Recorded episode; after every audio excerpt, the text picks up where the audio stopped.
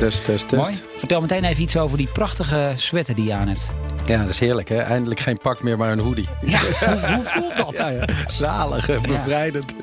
Live Kindly Collective. Een beetje denk aan Molly hier. eh. Ja, Molly komt ook op de shirt. Oké, we gaan beginnen.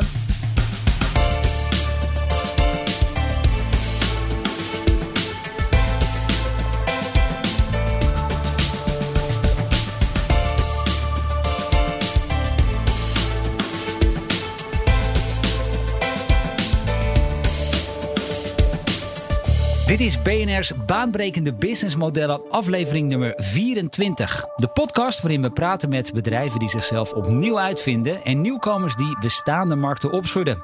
Ik ben John van Schagen en samen met Patrick van der Pijl duik ik de komende 40 minuten in het businessmodel van een bedrijf dat toch al hard op weg is om een wereldspeler te worden in plantaardig voedsel.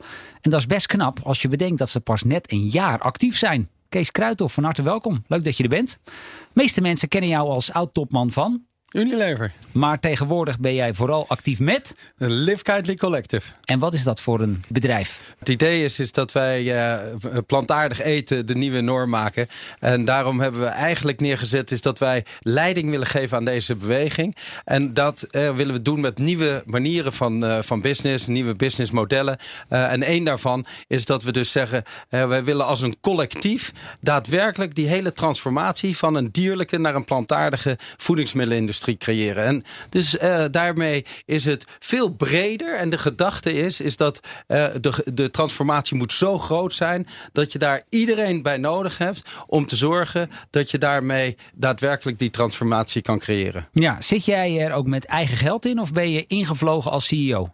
Nee, ik, eh, ik ben echt al ondernemer. Hè. Ja? Het was hartstikke leuk. Hoe voelt dat? Oh, heerlijk. Helemaal heerlijk. Ja. Ja. Nee, het is een, eh, de, een, een serial entrepreneur. Een vent die heet Roger Lienhard, een Zwitser. Ja. Die kwam naar mij toe. En eh, hij heeft een prachtig verhaal. Hij, eh, Blue Horizon is ja, hij van. Blue Horizon, exact. En eh, dus hij had allerlei bedrijven gestart en verkocht. En toen was hij 45. En toen is hij naar Californië gegaan. En daar was hij eigenlijk in een sabbatical. Dacht hij, wat ga ik nu doen? En toen kwam zijn dochter bij hem. En die zei, papi, je moet nou eens kijken wat er eigenlijk gebeurt in die voedingsmiddelenindustrie. En tot dan toe had hij eigenlijk niks te maken gehad met voedingsmiddelenindustrie. Hij had zijn altijd gedaan in media. En toen zag hij dat. En eh, zoals eh, dat, je dat zo vaak zegt, is once you see something, you cannot unsee it. And then you have to act. En toen hij daarnaar keek, dacht hij, ja, dit is inderdaad onwaarschijnlijk. We moeten hier echt een hele grote stap maken om van een dierlijk naar een plantaardig voedingsmiddelenindustrie te gaan. Nou, om het verhaal een beetje door te zetten. Vervolgens heeft hij zijn eigen ge- geld ingezet met een venture capital Ja, bedrijf. hij heeft overigens best wel veel geld, hè, deze meneer. Ja, hij had, redelijk, Hij hij had redelijk wat centjes verdiend. Ja, ja, zeker. En eh, toen had hij dus zijn eigen eh, centjes had hij daar neergezet in dat Blue Horizon eh, Venture Capital.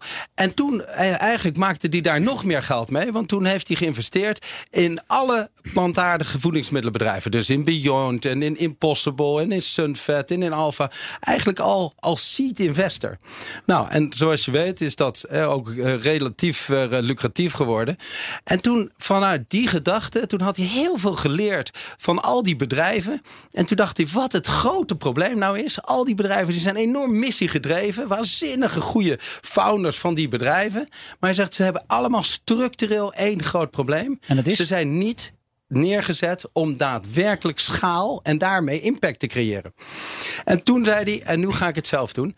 En toen is hij gaan, gaan denken en toen zei hij, ja, wat heb ik nou nodig? En toen kwam hij eigenlijk in zijn gedachten dat hij iemand nodig had die over de hele wereld, zeg maar in de voedingsmiddelenindustrie had gewerkt, maar weet hoe het is om op een hele grote schaal bedrijven te leiden. Nou, en zo zijn we samengekomen. En dus uh, De start van dit mooie avontuur. Ja, gewoon, hij had gewoon een hele goede business case nodig, eh, Kees. Dat is wat het is. Ja, ja en, dat, en dat het mooie daarvan, hè, wij zijn heel complementair, want hij was de, de- natuurlijk serial entrepreneur. En ik had 27 jaar bij een eh, multinational gewerkt. Maar eh, samen zeiden we, ja, weet je, dit is iets wat we echt op een hele grote schaal, at scale, at speed, kunnen we hier een grote bijdrage leveren. En dat is dus om een wereldwijd eh, plantaardig voedingsmiddelenbedrijf op te zetten. En dat doen jullie dan met Live Kindly. Eh, Collective. Uh, daar willen we natuurlijk nog veel meer over horen. Want jullie hebben echt in no time honderden miljoenen euro's aan funding gehaald, uh, opgehaald. Jullie hebben allerlei merken ingelijfd. Dus nou, dat opschalen, daar zijn jullie al hard mee bezig.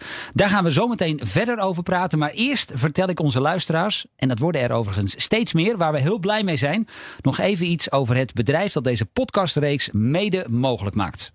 Om aan de groeiende verwachtingen van klanten te voldoen, is het belangrijk dat al je afdelingen een eenduidig klantbeeld hebben. Alleen met verschillende datasilo's in je onderneming lijkt dat lastig.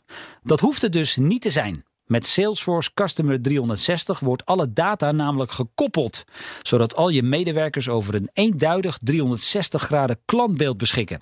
Een compleet beeld van iedere klant met gedeelde inzichten en context om proactief die klantervaring te verbeteren.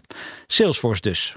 Oké, Patrick, even vraag aan jou. Ben jij eigenlijk al vegetariër of met ja, mijn eerste vrouw die zei ja, het is allemaal niet zo heel erg lekker wat je aan het eten bent. Dus die was wel de eerste die mij daarop wees. En op een gegeven moment merkte ik ook meteen dat het iets doet in energie. Als je niet van die hele hompen vlees, zeg maar, uh, eet. Hm? En het kwam die oude van mij is jager, dus die uh, kwam altijd met allerlei vlees voorbij. Ja.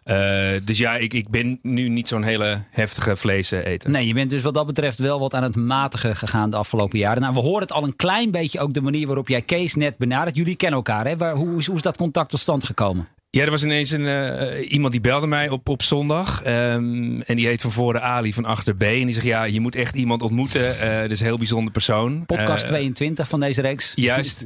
ja, en toen zag ik Kees en, en we spraken over de business. dacht ik, ja, maar dit is wat ik bijzonder vind aan Kees. Dat is echt een, um, een wereldspeler. Die weet gewoon echt hoe de hazen lopen. Het klinkt een beetje vreemd misschien, maar alleen ja, doordat je op die plek gezeten hebt uh, bij Unilever, dan kan je het hele wereldspel overzien. Dan zie je ook veel meer.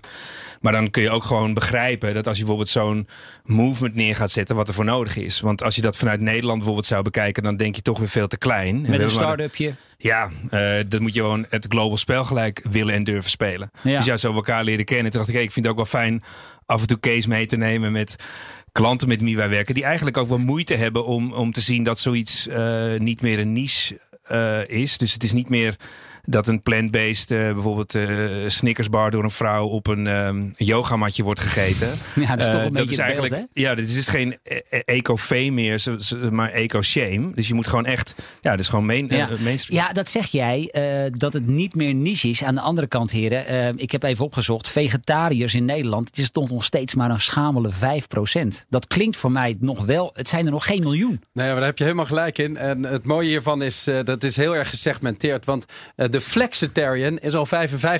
En dus dat is mensen die uh, 1, 2, 3 keer. Uh, en de hele, uh, wat mensen natuurlijk vaak zeggen is: ik ben gewoon wat minder vlees gaan eten. En dat betekent dus dat ze 1, 2, 3 dagen per week inmiddels inderdaad plantaardig zijn gaan ja, eten. Cool. En de grootte van de markt zit precies in dat punt waar de, de, de massa, de flexitarians, overgaan. En iedere keer dat er mensen één dag weer meer plantaardig wordt gegeten, betekent dat dat dat een positieve bijdrage aan uh, zowel uh, de environment uh, als hun eigen gezondheid plaatsvindt. Ja. Nou, ik moet jullie even bekennen dat gisteravond, en het is echt toeval, um, ik kwam aan tafel en ik zag daar staan noedels met een beetje groente en een vleesvervanger. En ik moet zeggen, ja, dat is inmiddels bijna niet meer van echt onderscheiden. Ja, Supergoed gewoon. Ja, nee, maar dat is het. Weet je, het mooie hiervan is, is dat als je gaat nadenken over hoe markten zich ontwikkelen, is daar vaak natuurlijk eh, technologie is een onderliggende drijver daarvan. En wat je ziet is dat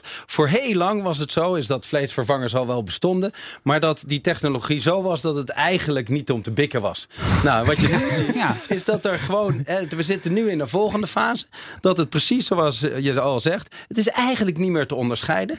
En dat is de grote unlock van deze markt markt, is dat mensen zeggen: ja, weet je, als ik geen compromis meer hoef te sluiten, maar op hetzelfde moment weet dat het gezonder is voor mezelf, dat het eh, zo is, is dat het beter is voor de aarde. En eh, is dat uh, de, de titel ooit aten we dieren. Waarom zouden we in godsnaam dieren eten? En als je daarover aan het nadenken bent, ja, weet je, dan komt het allemaal samen. En, ja. dan... hey, en, en hoe jullie dat organiseren, daar wil ik het met jou, of daar willen wij het met jou vooral in deze podcast over gaan hebben. Want um, ik zei het net al even Het is niet het feit dat jullie een start-upje zijn begonnen en hopen over vijf jaar een keer zoveel procent van de markt te hebben. Want jullie zetten echt meteen heel groot in. Het bedrijf heeft in ruim een jaar tijd 535 miljoen dollar opgehaald, las ik.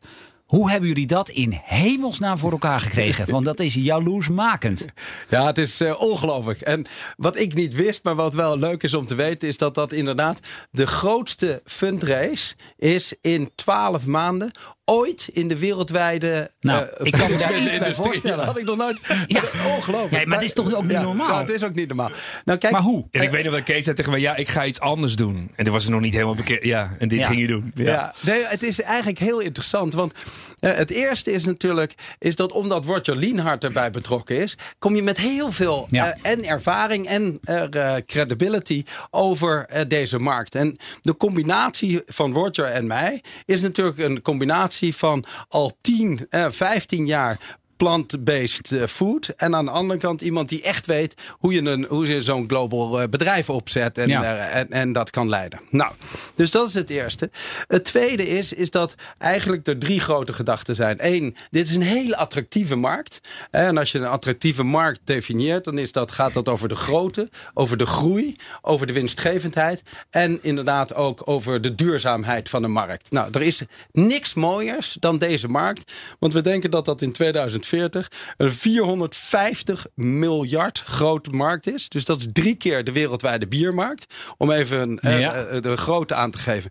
En wat het mooie hiervan is, is dat dit natuurlijk heel duurzaam is. Aan alle kanten, alles wat deze markt doet, is ook daadwerkelijk duurzaam. Dus dat is attractieve markt. Het tweede is dat we een innovatief model hebben. En daarom is het leuk om uh, hier te zijn over uh, uh, nieuwe businessmodellen. En we hebben vijf unieke elementen. En daar zal ik straks op terugkomen. Waarom wij er op een nieuwe manier, op een hele innovatieve manier, hebben we vijf elementen van de businessmodel. En het derde is, is dat we hebben gewoon een uniek team. Wat we gedaan hebben, is met Roger en ik samen, zijn we uh, eigenlijk hebben we een team gecreëerd. En wat je ziet, is dat mensen uh, die geloven hier natuurlijk in. Er, inmiddels is het zo, is dat mensen hun eigen talenten willen inzetten als een force for good. En daarmee is het tot nu toe zo, is dat we een team hebben kunnen samenbrengen, wat gewoon best-in-class management team is. Nou, en als je dus een attractieve markt hebt, een innovatief model en het beste team, dan is het heel simpel. Dan gaat er money flows. En dus dat is dan gaat het ineens is. heel snel. En met dat geld hebben jullie onder meer uh, vijf merken gekocht. Uh, Oemp zag ik staan. Oemf, ja. Oemf. De uh, Dry of the Fry Family Food Co. Like Meat. Uh, no Meat. En dan mis ik er geloof ik nog eentje. Uh, live Kindly. Live Kindly, ja natuurlijk. Want even voor mijn beeldvorming. Dat is eigenlijk de paraplu die erboven hangt. Ja. En die merken die hebben jullie aangekocht. En die opereren dan onder zeg maar, het dakje van Live Kindly. Ja, nou dat is, Live Kindly. dat is wel zo. Maar ook een beetje uh, anders. Dus het eerste is dat wij als innovatief businessmodel... hebben wij zowel een mediaplatform als een voedingsmiddelenbedrijf. En dus Live dat moet je even uitleggen. Ja, dus livekindly.com is een, uh, is een website. En daar uh, is het zo, in het eerste kwartaal waren daar 60, uh, iets meer dan 60 miljoen uniek viewers. Die dus op die website van livekindly.com komt.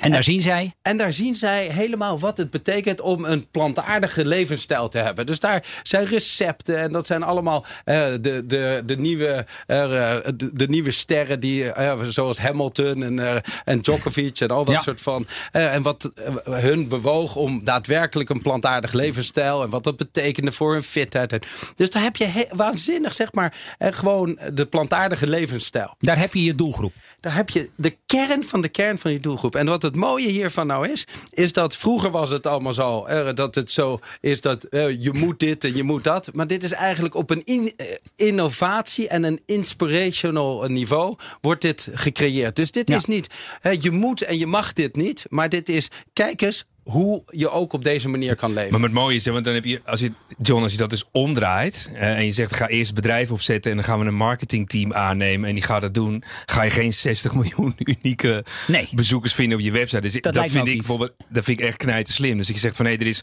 een doelgroep, er is een beweging eh, en daar sluiten we op aan. Dat maakt het ook weer veel geloofwaardiger. Ja, en het leuke van, van die website is dat het, omdat het zo breed is, is dat precies waar we het daarnet over hadden. Namelijk, het gaat niet over die 5% eh, vegan of vegetarians, maar het gaat over die 55% van de flexitarians. En- En, die zitten allemaal op die website. En hoe zorg jij dan ervoor dat die merken die ik zojuist noem, die vier merken, eh, dat die daarvan profiteren? Ja, dus het eerste is dat het dus heel afhankelijk is, maar ze is ook aan elkaar gerelateerd. Dus we hebben eerst gesproken over die website.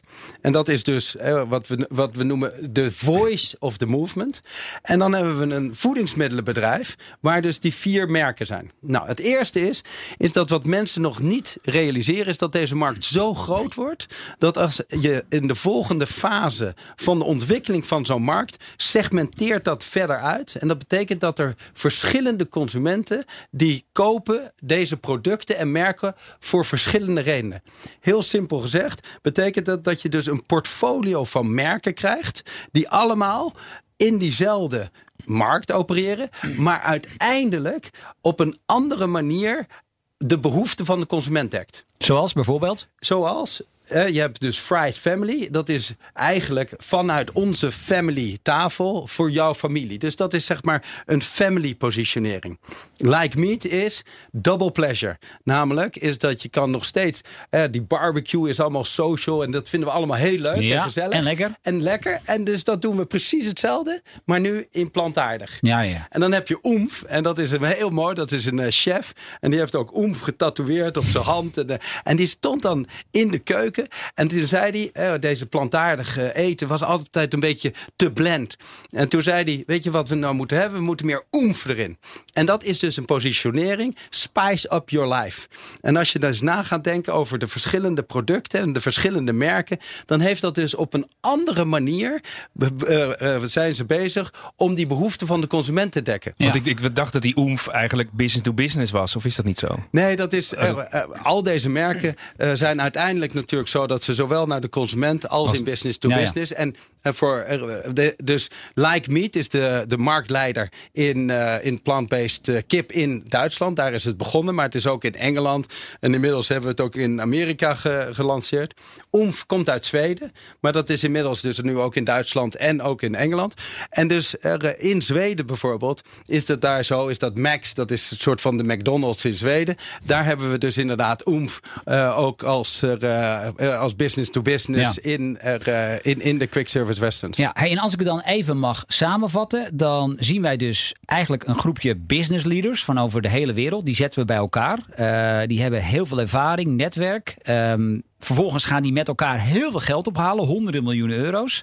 Dan eh, kopen ze een mediabedrijf. Ja. Vervolgens hangen ze daar, of ze hangen er niet onder, maar ze kopen ook een aantal plantaardige merken. Die kopen ze op. Ja. En daarmee gaan zij opschalen. Mag ik het zo een beetje Ja, samenvatten? helemaal, helemaal Ja? waar. En het enige daarvan is dus dat we nu in de landen waarin we zitten, dus dat is Duitsland en eh, Engeland, we zijn aan het eh, introduceren in Nederland en in Zuid-Afrika hebben we al. En we zijn nu in Amerika en in China zijn we aan het introduceren. Daar komen we dus zo'n land binnen met twee dingen. Eén, een portfolio van merken en producten. En het andere is een, met een media platform. En die mediaplatform die helpt om zeg maar het hele plantaardige levensstijl te creëren. En die voedingsmiddelenmerken die geven er de, de beste plantaardige kip, eh, wat je daarnet al zei, waar je eigenlijk niet meer het verschil proeft. Ja, Patrick, heb jij dit ooit eerder gezien? Zo'n toch wel onconventionele aanpak? Nee, ik denk, ik denk wel dat je kan zeggen dat we in deze baanbrekende podcast een stukje eh, college krijgen over het nieuwe multinationals eh, bouwen in no time. Ja. Eh, nee, je ziet wel, ehm, wat het interessant maakt is als je kijkt naar hoe je als uh, start-up uh, gaat groeien, uh, is dat je uiteindelijk door het hele pad heen moet. Nou, daar hebben we het vaak genoeg over gehad. Um, alleen uiteindelijk zie je ook dat je die schaal nodig hebt. En, en van de week had ik ook een relatie aan de lijn. Die zegt, ja, die schaal, dat wordt eigenlijk veel te mooi gemaakt. Hè? Want ja, dat brainstorm is allemaal wel leuk. Maar ja, dat schalen wordt het echt heel spannend en ingewikkeld. En, en hoe ga je dat dan voor elkaar krijgen? En wat ik interessant vind, is dat... En even, wat... even daarop inzoomen. Ligt er dan meestal, is dat geld? Is dat ervaring? Waar, waar ligt dat dan aan? Uh, dat is ervaring. Dus je wilt eigenlijk mensen hebben die het ritje vaker hebben gereden. Dus ja. als je een onderneming hebt, uh, begin dan niet 1, 2, 3 met een, uh, een start-up ondernemer die het nog allemaal moet ervaren. Nou, bijvoorbeeld bij Kees ziet daar zeg maar een, een heel ervaren ja. ploeg. Het andere stukje heeft ook te maken met cultuur. Als je dat binnen je bestaande bedrijf wilt doen, buitengewoon lastig. Want die zijn niet gewend om ineens met andere filosofie en ingrediënten te werken. Stel je voor dat je zegt, nou, we gaan plant-based ingredients doen in onze nieuwe lijn. Uh, laten het uh, chocoladeproducten zijn. Ja, uh, ga dan in je bestaande uh, bedrijfsvoering uitleggen dat het anders moet. Dus dat is heel erg uh, ja. lastig. Plus, het wordt ook echt wel onderschat wat het betekent om dat voor elkaar te boksen. Want er wordt veel tijd en aandacht gestopt met subsidies en start-ups aan die ideation kant en die eerste MVP-stapjes. Maar daarna wordt het echt ingewikkeld. En wat ik het mooie vind is wat Kees ook zegt, is als je dat dan weet, dus dat je weet dat het om schaal gaat, pak dan die bedrijven beet die al door die schaal heen en, en ga dat helpen te versnellen. Ja, en dan heb je een heel ander spel. Want eigenlijk als je nadenkt over uh, One Dollar Shave Club, daar is eigenlijk hetzelfde gebeurd. Dus ja, volgens mij. Uh, daar, weet Kees, daar weet Kees ook nog wel iets van, hè? Ja, het is inderdaad uh, precies wat je zegt. Uh, uh, toen ik voor Unilever president van Noord-Amerika was, dan keken we naar innovatieve bedrijven. En toen hadden we eigenlijk drie grote gedachten. Dus het eerste was is dat deze founders, die zijn echt heel uniek. En die creëren een hele unieke cultuur en capability in een bedrijf. En het tweede was dat we aan het kijken waren naar nieuwe businessmodellen. En het derde was, waar is de volgende trend echt daadwerkelijk uh, en een van de bedrijven die we tegenkwamen was natuurlijk uh, de Dollar Shave Club en uh, Michael Dubin. En wat we deden is eigenlijk tegen Michael zeggen: gefeliciteerd, je hebt net Unilever gekocht. en toen zat hij over na te denken en hij zei: wat bedoel je daarmee? En toen zei ik: je kan precies hetzelfde doen wat je nu doet. Jij leidt het bedrijf, maar je kan alles wat Unilever heeft, kan je gebruiken uh, en heb je tot je beschikking. Ja, nou, en ja, opeens heb je dus die scherpte van een founder en van een entrepreneur, maar de voordeel van er, de, de, de, de schaal die erachter zit. Nou, en dat is eigenlijk heel interessant. Dat zijn we nu ook weer aan het doen. Want die vijf bedrijven die we gekocht hebben, hebben we dus die founders, die blijven allemaal in dat bedrijf. Dus je hebt founders, entrepreneurs en global leiders die allemaal samenkomen. En daarmee heb je een combinatie van 75 jaar van plantaardig eten al samen.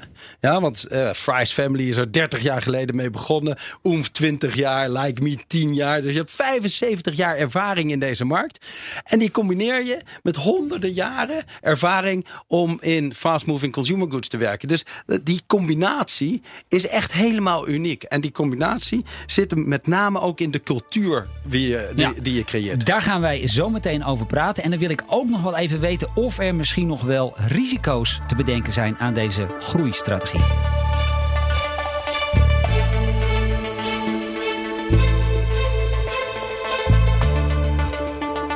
Je luistert naar BNR's baanbrekende businessmodellen. De podcastreeks waarin we het businessmodel van bedrijven ontleden en ontrafelen. Mijn naam is John van Schagen. En ik ben Patrick van der Pijl. Onze gast is Kees Kruithof, de man achter Live Kindly. Het bedrijf waarmee hij de mondiale foodindustrie wil disrupten met plantaardig eten in plaats van vlees. Wat komt er nu weer uit de oude doos? Maar eerst gaan Patrick en ik terug naar een beroemd moment, een speciale ondernemer of leuke anekdote uit de vroegere tijden. Patrick, wat komt er deze week uit jouw oude doos? Ja, ik was aan het kijken waar nou die uh, vleesvervangers en die dingen vandaan kwamen. Dus um, uiteindelijk zou je kunnen zeggen dat de producten die de Consumentenbond in 1992 testte, eigenlijk de eerste generatie was van de kant-en-klare vleesvervangers. Nou, dan kreeg je eigenlijk uh, ook een soort ja, handgekneden hamburgers die was een eerste stap, maar dat ja. was zoals Kees zei niet te bikken. en, en, uiteindelijk, zeg maar, in Eetbewust kwam in 1995 uh, korn als nieuw product. Um, alleen dit was nog niet echt breed uh, verkrijgbaar. Tien jaar later werd dat gevolgd door Vales, een vleesvervanger op basis van magere melk. En dat was een Hollandse uitvinding en die lijkt op kaas, maar die had wel een vleesachtige structuur. En dan ineens in 2010 um, uh, kwam er eigenlijk onder het label van de vegetarische slager. Uh, vleesvervangers die niet van echt vlees te onderscheiden zijn. Ja, en die kennen we nog steeds. Hè? Want de vegetarische slager is niet zo heel erg lang geleden overgenomen door Unilever. Ja. Ook weer met, het, ja, met de bedoeling om veel sneller te schalen. Ja, absoluut. En er, het is helemaal fantastisch natuurlijk dat bedrijven zoals Unilever, zoals Nestlé, Cargill, die zijn allemaal eigenlijk ook in deze hele trend bezig. En die heb je heel hard nodig. Want uiteindelijk is het zo dat de huidige dierlijke voedingsmiddelenindustrie 1,5 triljoen groot is. En dus er is geen. Hoeveel nullen is dat? Ja, dat zijn er heel, heel veel. Ik heb geen 12. En, er, en dus wat je daarna doet, is dan moet je natuurlijk vanuit daar, is het zo, is dat er, er om die transformatie te creëren, heb je dat vanuit heel veel dingen en, en elementen nodig. Ja. Dus daarvan heb je kleine start-ups nodig met uh, innovatie en disruptie. Maar je hebt ook die schaal nodig. En op het moment dat inderdaad de Unilevers en de Nestle's van deze wereld dat ook doen, zie je dat dat een enorme versnelling van die markt ook uh, daadwerkelijk geeft. Ja. Wat is jouw uh, oude doos, John? Nou, ik ben even gedoken in de historie van de slager. Um, duizend jaar geleden kocht je je vlees eigenlijk gewoon op de boerderij zelf. En daarna zag je de opkomst van zogeheten veemarkten. En in grotere steden had je die. Uh, onder meer ook uh, veehallen. Onder meer in Haarlem eentje. En als we dan kijken rond het jaar 1900. Dan zag je de opkomst van de zogeheten moderne slagerijen. Daar kon je dan op bestelling je vlees geleverd krijgen. Alleen ja, er was nog geen koeling. Uh, die kwamen pas rond 1930. En na de Tweede Wereldoorlog. Ik maak weer even een sprongetje. Zagen we de eerste koelvitrines komen. elk dorpje had wel zijn eigen slager. Nou, ik ben opgegroeid in een uh, dorpje in Noord-Holland. Uh, in Hensbroek. En daar had je slagerij Piet Schilder. Dat was echt een fenomeen, een begrip in de wijde regio. Daar zag je dan ochtends, als ik naar school ging, regelmatig een koe staan. Met zo'n touwtje aan de regenpijp vast.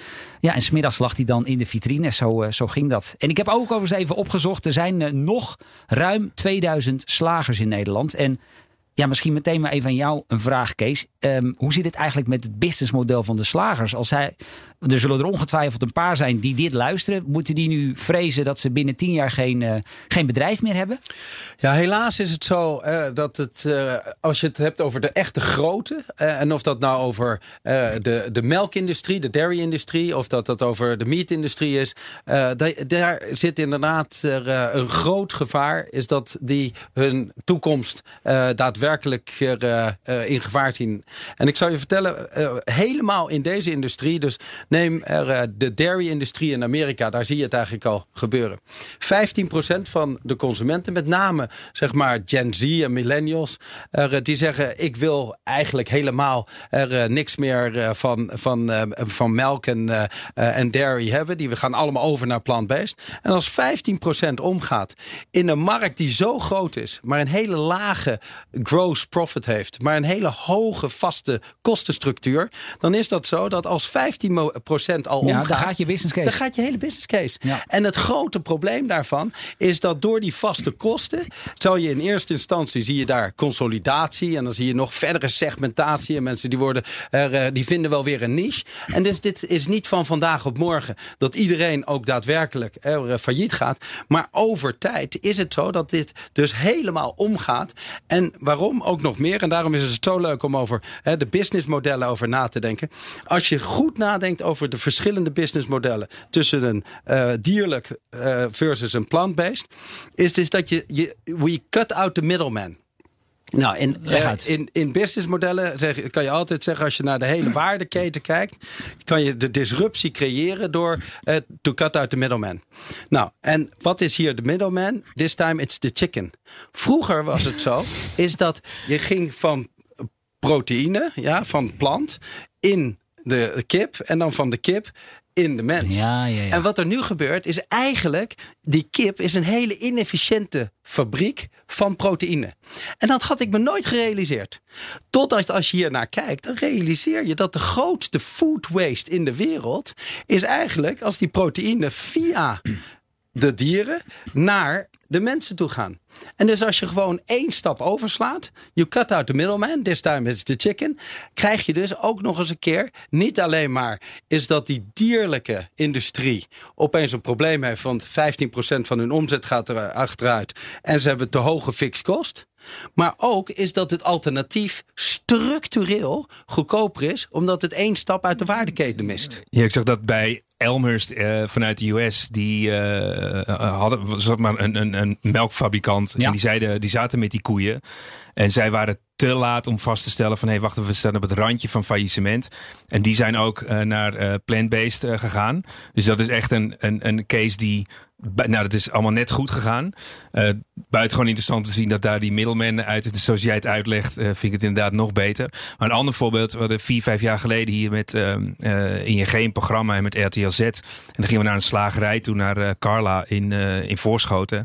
En, en toen had ik haar vragen gesteld als innovatie van... stel dat je helemaal geen vlees meer gaat verkopen. Of uh, stel dat je de winkel dicht doet en online gaat. En toen zei ze ook later van ja, ik vond het een hele gekke optie. Zeg ze, maar ja, we hadden ook in de BSE-crisis... moest ik nadenken dat mijn vader daar ook mee te maken had. Kijk, en nu zie je dat de slagerij heeft een slag gemaakt... om uh, online gewoon door heel Nederland te kunnen versturen. Nou, dat komt ook door die pandemie. Maar die andere stap is ook nog wel iets... Uh, ja, hoe ga je dan de volgende stap zijn? Het is ook vloeken in de kerk bij een slagerij... Zo. om nou. met alternatieven te komen. Ja. En wat nou het leuke is, hè, wat wij, uh, dit is het eerste gedeelte van een disruptive business model. Het tweede was, toen wij zeiden, hoe kunnen we nou op een hele grote schaal dat op een wereldwijde manier doen, moet je natuurlijk gaan kijken naar bestaande infrastructuur. En wat we in Zuid-Afrika bijvoorbeeld hebben gedaan, daar hebben we dus een partner gevonden. We noemen dat Strategic Platform Partners. En uh, die uh, gebruiken wij om daadwerkelijk dus met onze merken naar de consumenten en naar de klanten toe te gaan. Maar wie hebben we daar als partner? Dat heet een bedrijf, dat heet RCL Foods. En die zijn de grootste chickenbedrijf in Zuid-Afrika. En dus wat zij begrijpen, is dat uiteindelijk is het dat uh, you better join it. Because you will not beat it. En dus wat zij nu geloven, is zij herdefiniëren hun bedrijf van poultry, hè, van kip, naar protein. En of dat nou via dierlijke of via plantaardige uh, proteïne is, dat uh, is dus het herdefiniëren een hele van andere hun, manier van hun denken. Ja. Maar Patrick, tegelijkertijd, jij zei net, het is knijter moeilijk om uh, in een bestaand businessmodel dat die andere manier van denken te implementeren. Hè? Als je altijd gewend bent geweest om vlees te produceren, om dan vervolgens een plantaardige lijn uh, daarnaast op te zetten. Waarom is dat dan zo ingewikkeld? Ja, omdat je gewend bent vanuit een bestaand businessmodel te werken, uh, dat te optimaliseren. Dus dan is alles tot op de millimeter uitgerekend en uitgekiend, uh, inclusief je planning, begroting, et cetera. En uh, dan heb je ook nog mee te maken dat meer dan de helft van de mensen het niet zo fijn vinden om te gaan veranderen. Of die denken, ja, die zien het nog niet. Kijk, wat ik ook interessant vind aan het verhaal van Kees is, als je vaker naar buiten kijkt, dan zie je meer. Maar er zijn heel veel bedrijven die deze beweging ook nog helemaal niet zien. Dus ik had toen Kees gevraagd voor uh, een, een, een chocolatebedrijf uit de US. Om eens hem te laten vertellen wat hij ziet. En die hele afdeling ging gewoon om. Die sloeg. Ja, dan ja. denk je, hey, welke bladen lezen jullie? Of naar welke tv-programma's kijken jullie? En dan zie je dat één, het is bewustwording dat je ook ziet wat je ziet. En anderen zien, zoals Kees, zien gewoon veel meer. Uh, maar die is ook met andere mensen in gesprek. En de andere stap is, ja, ga je dat dan binnen je eigen huishouding organiseren? Dus moet je je voorstellen, als jij zo'n uh, chocolatefabrikant bent wereldwijd. Ja, die productieplannen liggen al voor de komende jaren vast. Ja, ga daar maar eens ineens andere ingrediënten in stoppen. Dus dan zegt Kees ook, laat ons het maar organiseren. Want wij kunnen gewoon een pad daarnaast creëren. We zijn echt veel sneller. Ja, Kees, ja, en dat is de innova- wat we altijd hebben gezegd. Binnen grote bedrijven heet dat de innovators dilemma. als je, uh, you're doomed if you do, you're doomed if you don't. En dus hier is het zo, is dat zij als grotere bedrijven dan ook aan het nadenken zijn. Hoe kunnen zij naar het optimaliseren van hun huidige model en naar een volgend model kunnen? Nou, en dat is dus in onze partnership met RCL Foods in Zuid-Afrika als, als, voor, als uh, voorbeeld. Dan zie je hoe je dus hun helpt om daadwerkelijk hè, de beste RD en de merken van plantaardig eten. Maar ook hoe je dus dat hele, die mindset en die cultuur van dat bedrijf helpt om om te gaan. Nou, en, en dat is die combinatie, die helpt hun om zowel de strategische als de culturele omslag te maken. Ja, je noemt cultuur. Um, jullie zijn onder meer ook in China actief. Althans, daar zijn plannen voor. Om Ja. daar, wat, wat gaan jullie daar doen? Ja, dus eh, op 25 juni lanceren we daar ehm, eh, onze eerste plantaardige producten. En dat is natuurlijk waanzinnig. Als je, Hoe zijn ze daar eigenlijk in China? Ja, dat is, vlees, dat is een hele, hele goede vraag. Eh, weet je, uiteindelijk, als je helemaal teruggaat naar de geschiedenis in China, was het allemaal plantaardig. En het eh, eerste, en die, die hebben nu eh, hebben ze een heel gevarieerde eh, keuken. En dus ze zijn nu helemaal om aan het gaan naar meer en meer een westerse eh, keuken. Ja, dus gewoon een biefstukje Exact. op, eh, en op wat het wij proberen is, net zoals dat bij de mobiele telefonie, eh, dat het van geen telefoon ging het in één keer naar een leapfrog, naar een mobiele telefoon. Is het zo, is dat het het beste zou zijn, is dat dus heel India en heel China, zeg maar, die stap overslaat van geen of eh, weinig proteïne naar kwaliteit en plant, plantaardige proteïne. En dat dat niet gaat via de normale ouderwetse curve. Dat op het moment dat je in de middelklas komt, krijg je opeens eh, genoeg financiën en geld om, eh, om vlees te kopen. En daarna naar plantaardig te gaan. En dus dit, eh, hier hebben we het over de leapfrog van de, van de proteïnetransformatie. Maar dan meteen even de vraag. eh, heb jij al een sweater met Chinese karakters besteld? Ja, want, ja. want ik kan me voorstellen dat in het Chinees is dit platform er nog niet. Dus die, laten we zeggen, die bus, die toeter, die heb je niet. Ja, het leuke daarvan is, is dat we hebben dus nu net, zowel in Hongkong als in, in China, ons eh, bedrijf hebben we eh, gestart. eh, met in het Chinees eh, Live Kindly. Kan natuurlijk niet Ja. mooier voor de Chinezen. En wat we nu hebben, we hebben nu zeven producten ontwikkeld. Die helemaal echt voor de Chinese markt. Daadwerkelijk in hun eh, topdishes. Ook daadwerkelijk, maar dan plantaardig. En dat is er eh, uiteindelijk, als je gaat kijken over het wereldwijde markt, eh, zijn de grootste markten hiervan natuurlijk altijd in Amerika, in China en dan in India. India en in Brazilië. Ja, uiteindelijk is dat waar die markten naartoe gaan. En wat wij dus weten vanuit het verleden, hoe je zo'n wereldwijd bedrijf runt, is hoe je China voor China moet doen en in China speed. Dus dat is een hele andere manier waarop je eh, je organisatie moet, eh, moet neerzetten. Maar je moet wel het zeg maar voordeel hebben van eh, de R&D expertise, want die kan je op een hele globale basis neerzetten. En dat noemen we dus altijd global skill en expertise en local intimacy. En als je die balans goed krijgt, dan kan je zeg maar op een Ja. multinationaal niveau kan je je bedrijf runnen. Ja, ehm, ruim een jaar geleden, Patrick, stond er eh, nagenoeg nog niks. Althans, er was een idee van een aantal slimme mensen, hadden hun sporen verdiend. Nu eh, nou, praten we met iemand van een multinational. Dat is zo ongelooflijk snel gegaan. En dan vraag ik me ook af, zitten daar nog ergens risico's aan vast? Als je zo snel opschaalt.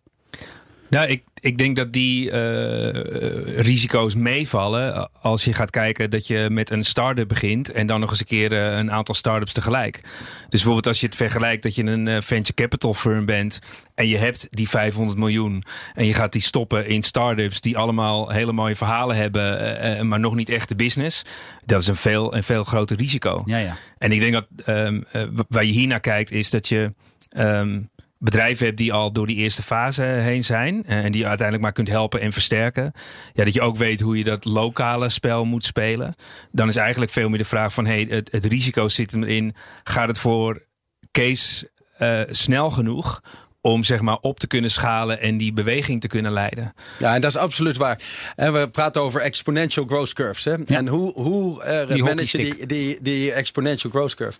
Ehm, en dan zijn er een aantal dingen die heel belangrijk zijn. Dus het eerste is dat je, je eigenlijk je IT-infrastructuur heel goed op orde moet hebben. En dat is zo ongelooflijk mooi. Er, eh, wij zijn naar SAP gegaan en S4 voor HANA is er eh, in de cloud eh, is het volgende SAP-product. En we praten daar met eh, Christian, eh, de CEO eh, zelf. Dus we zijn echt direct in conversatie met dus de CEO van SAP. En die vindt niks mooiers om te laten zien hoe we dus als start-up naar scale-up naar eh, global eh, multinational kunnen gaan. En dus we krijgen letterlijk de support om dat dus nu in alle landen. Dus we zijn geïntroduceerd in Amerika al met S4HANA. Dat implementeren we nu in Duitsland en in Nederland op eh, 1 juni. Eh, dan gaan we op eh, 1 juli in in Zweden en in de. En dus het punt daarvan is dat je moet weten waar je daadwerkelijk je infrastructuur voor schaal moet neerzetten. Dus het eerste is eigenlijk je IT-infrastructuur. Het mooie daarvan is dan dat je vanuit niks begint. Dat je eigenlijk er born digital bent. En dat je dus ook die data op een hele andere manier kan gaan managen. Dus dat is het eerste. Nadenken over waar je schaal kan, Ja. eh, eh, moet creëren. Het tweede is, we hebben dus die bedrijven gekocht, die vijf bedrijven gekocht. En die hadden een infrastructuur ook voor productiecapaciteit. En het eerste wat we hebben gedaan is met die 535 miljoen, is eigenlijk direct hebben we gezegd: oké, dat gaan we, dus die productiecapaciteit gaan vergroten. Die hebben we dus verzevenvoudigd ja, in 12 maanden. Eén daarvan, overigens hartstikke leuk, hier in Os. En daar hebben we meer dan 30 miljoen euro geïnvesteerd om die fabriek op te schalen. En wat nou, dus als je begint met, het zijn individuele bedrijven. De eerste efficiency en capaciteit komt omdat je het bij elkaar doet. Dus in plaats van individueel dat het een netwerk wordt. Dat schaalt op capaciteit. Het tweede wat we doen is direct capex erin zetten om die capaciteit te vergroten. En het derde is eh, wat we noemen world-class eh, manufacturing stoppen we eroverheen. En eh, die processen weten we precies wat we moeten doen. En dus via die drie stappen is het nu opeens zo is dat wij dus een capaciteit hebben. Een van de grote issues van dierlijk naar een plantaardig is dat er heel eh, een hele grote markt en potentie, maar dat er niet genoeg capaciteit en capability in de markt zit om die vraag te voldoen. Ja, en los je daarmee ook een ander probleem op, namelijk dat ehm, plantaardig eh, vlees, ja, mag ik het, Ja, ja. zo mag ik het ja, noemen, ehm, dat het vaak nog wel een stukje duurder is in de supermarkt dan, eh, Zo'n goede vraag. dan de kiloknaller. Exact. En dus dat moeten we helemaal eruit. Uiteindelijk, in 2040, onze missie is om plantaardig eten de nieuwe norm te maken. Dus dat we in 2040 gaan we terugkijken en dat we zeggen: waarom aten we überhaupt vroeger dieren? Ja? En dus dat is, dan is het echt, de missie is geslaagd. Nou, en wat dat moet betekenen, is dat je dus affordable protein for all moet krijgen. Dat iedereen dit kan. En uiteindelijk is het zo dat dit structureel zelfs goedkoper kan worden. Omdat je die middleman uit het systeem haalt. En dan zijn er nog twee hele andere grote, wat we noemen profit pools er- erin. De eerste profit pool is dat als je plantaardige, die gewassen, als je die plant, ja, wat er gebeurt is dat je krijgt een positieve carbon, want dat gaat via die planten, gaan die nutriënten gaan terug de aarde in. Ja, net zoals met bomen is het zo dat planten zelf, en eh, zeg maar de yellow pea eh, is daar een heel goed voorbeeld van, die haalt uit de lucht, die haalt die nutriënten en stopt dat terug in de grond. En dan krijg je dus carbon, positive carbon uit. En die kan je verkopen, dus dan krijg je carbon credits. Ja, Ja? En dus we hadden hier één, is structureel is het goedkoper omdat je één stap uit de waardeketen haalt. De tweede is, is dat in het systeem krijg je carbon credits en die kan je verkopen. Dus dat is een profit pool voor de, de totale, eh, de, de total economic system. En het derde is dat overheden, nog niet misschien morgen, maar misschien wel overmorgen of daarna, gaan realiseren waar true cost zit. En nu is de subsidie is in de dierlijke voedingsmiddelenindustrie. maar dat is natuurlijk, uiteindelijk is daar een double issue. Jij zegt er komt uiteindelijk een soort vleestaks. Eh, Natuurlijk. Ja. En, en dus je krijgt. En uiteindelijk, als, eh, als je subsidie ergens aan moet geven, is het daar waar een positieve effect heeft. En dat is eh, wat we in het systeem noemen true cost. Dus als we drie dingen, eh, of vier dingen krijgen. Eén is je krijgt een één stap minder in de waardeketen. Ja. Je krijgt twee, wat, precies wat je zegt, je krijgt schaal in het systeem. Daardoor gaat je kostcurve omlaag. Het derde is, er komen carbon credits als een extra profit pool. En uiteindelijk is het zo, is dat true cost in het systeem de relatieve waarde tussen dierlijk en plantaardig gaat veranderen. En uiteindelijk dus daarmee dat er dus dit eh, plant, plantaardig eten ook daadwerkelijk voor iedereen te verkrijgen is. En dat is wat we echt zo snel mogelijk moeten doen. Dat het uit de grachtengordel naar iedereen, maar niet alleen maar iedereen in Nederland, maar iedereen in India, Ja. iedereen in Afrika, iedereen in China. En dat is uiteindelijk waar we mee bezig zijn. Ja, Patrick, enthousiasme, is dat ook nog een, eh, een positief eh, aspect voor je businessmodel? Zo. Jawel, hè? Ja, je staat hier te kijken, er komt een bak energie vandaan. Eh, nou, ik, ik denk dat zeg maar, je moet die positieve mindset hebben om eh, dit te gaan doen. Want het is iets, het is nog nooit eerder gebeurd. Eh, en je moet heel veel heilige huisjes om eh, schoppen. Ehm, je loopt ook tegen problemen aan die nou, nog niet eerder zijn voorgekomen. Alleen wel met de wetenschap dat je dat soort zaken als schaal en, en dingen moet oplossen. dat je niet vanuit opportunisme allerlei dingen gaat sluiten en doen. Maar dat je denkt, hé, hey, dit is de infrastructuur en we gaan het timeboxen om te kijken hoe we die stappen kunnen gaan zetten. Ja. Kees, mag ik jou hartelijk danken voor jouw komst hier naar de studio? Ik Patrick, vond het wel, eh? John, een, een soort hogere wiskundeles in baanbrekende businessmodellen. Ja, vind je mooi. niet? Ja, absoluut. Het was eh, buitengewoon eh, inspirerend. Dus eh, dank voor je komst nogmaals naar de studio. Volgende week dan zijn wij er weer. En dan te gast Johan van Mil van Peak Capital. En met hem praten we over de belangrijkste succesfactoren van een businessmodel. En vergeet je natuurlijk ondertussen niet te abonneren op deze podcast via de BNR-app en bnr.nl. Fijn weekend.